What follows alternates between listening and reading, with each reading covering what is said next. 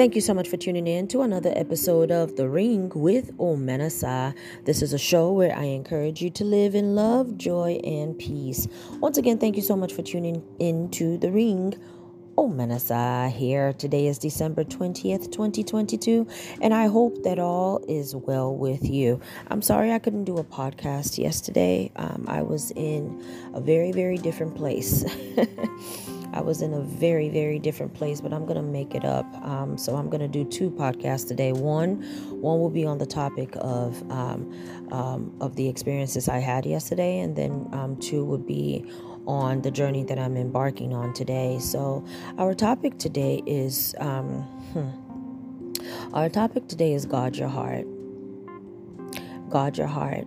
And I know that you hear this all of the time, all of the times. And when people say this, most people are referring to like a relationship with someone or, you know, um, but I am just talking about in general.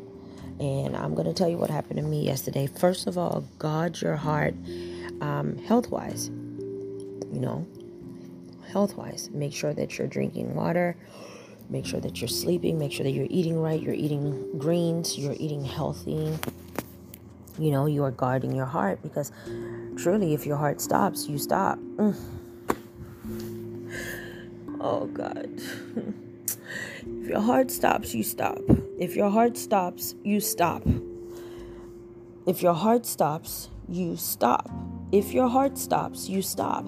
And I'm not just talking about your beating heart. If your enthusiasm stops, if your joy stops, you know, if the blood in your heart stops, that's the blood of Jesus, the happiness that you once had. If it stops, you stop. You get slower, you get tired, you get weaker, and you eventually die. Your dreams die. You know, your dreams die, your hopes die, dies.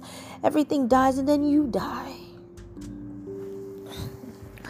I'm really, really learning this. And I I just love God, how He um, takes you to different dimensions the older you get in Him, in Christ, and the older you get in age.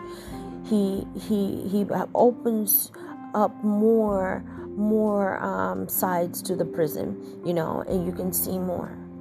And so now I'm seeing more in this regard. So yesterday, I had a conversation with someone that completely took me to another place, and I found this was not this person that was annoying me, but the content of the conversation was very traumatic for me, and I couldn't handle it. I just couldn't. And um, and I noticed that everything about me changed. I mean, like like everything about me changed. I had heart palpitations. I was already in the hospital a few days ago because um, I've been having very very severe chest pains and the doctors took evaluation and everything and they said that my heart is perfectly fine everything is fine you know but all i could think about was that i am emotionally stressed out you know and of course i also have a, a, a very vigorous schedule just trying to take care of me trying to take care of my dad and and um, just keeping up with bills and all of that. And i've given myself a timeline of course you know um, I'm not going to push in this context for so long.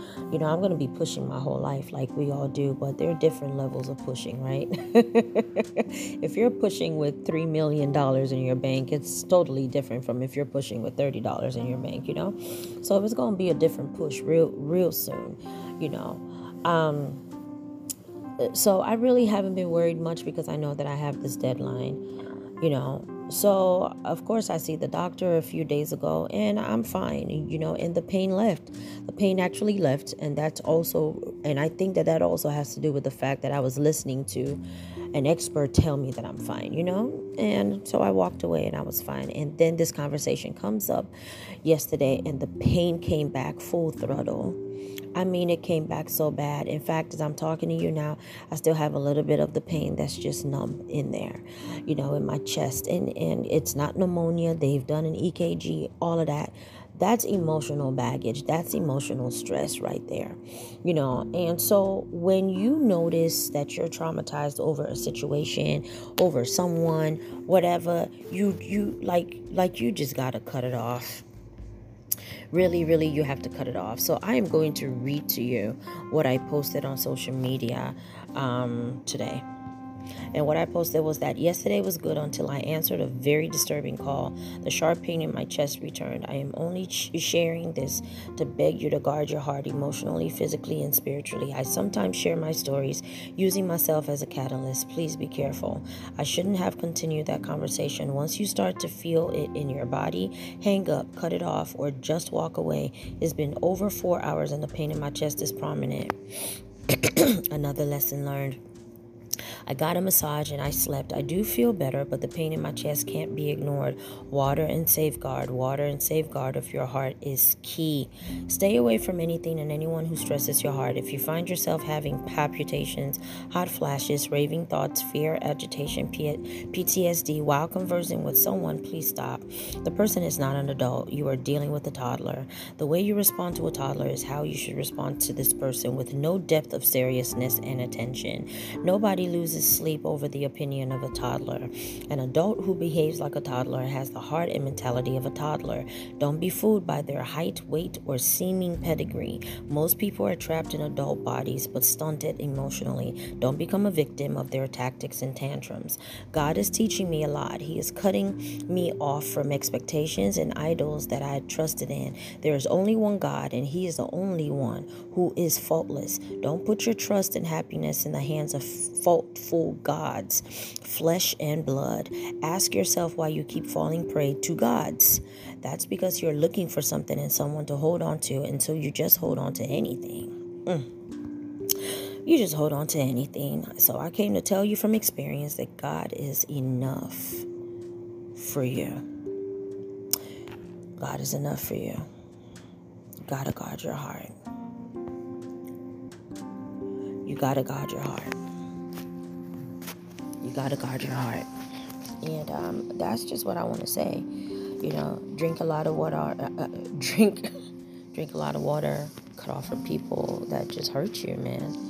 You know, and take it to God. Take it to God in prayer and ask Him to to, to remove them from your life and ask Him to give you wisdom on how to maneuver with such people if they're stuck in your life, you know. But the truth is that no, no one is stuck in your life, and nothing is stuck in your life, you know. So you got to take it to God if you don't have wisdom or if you don't know what to do. God bless you for listening. Bye bye.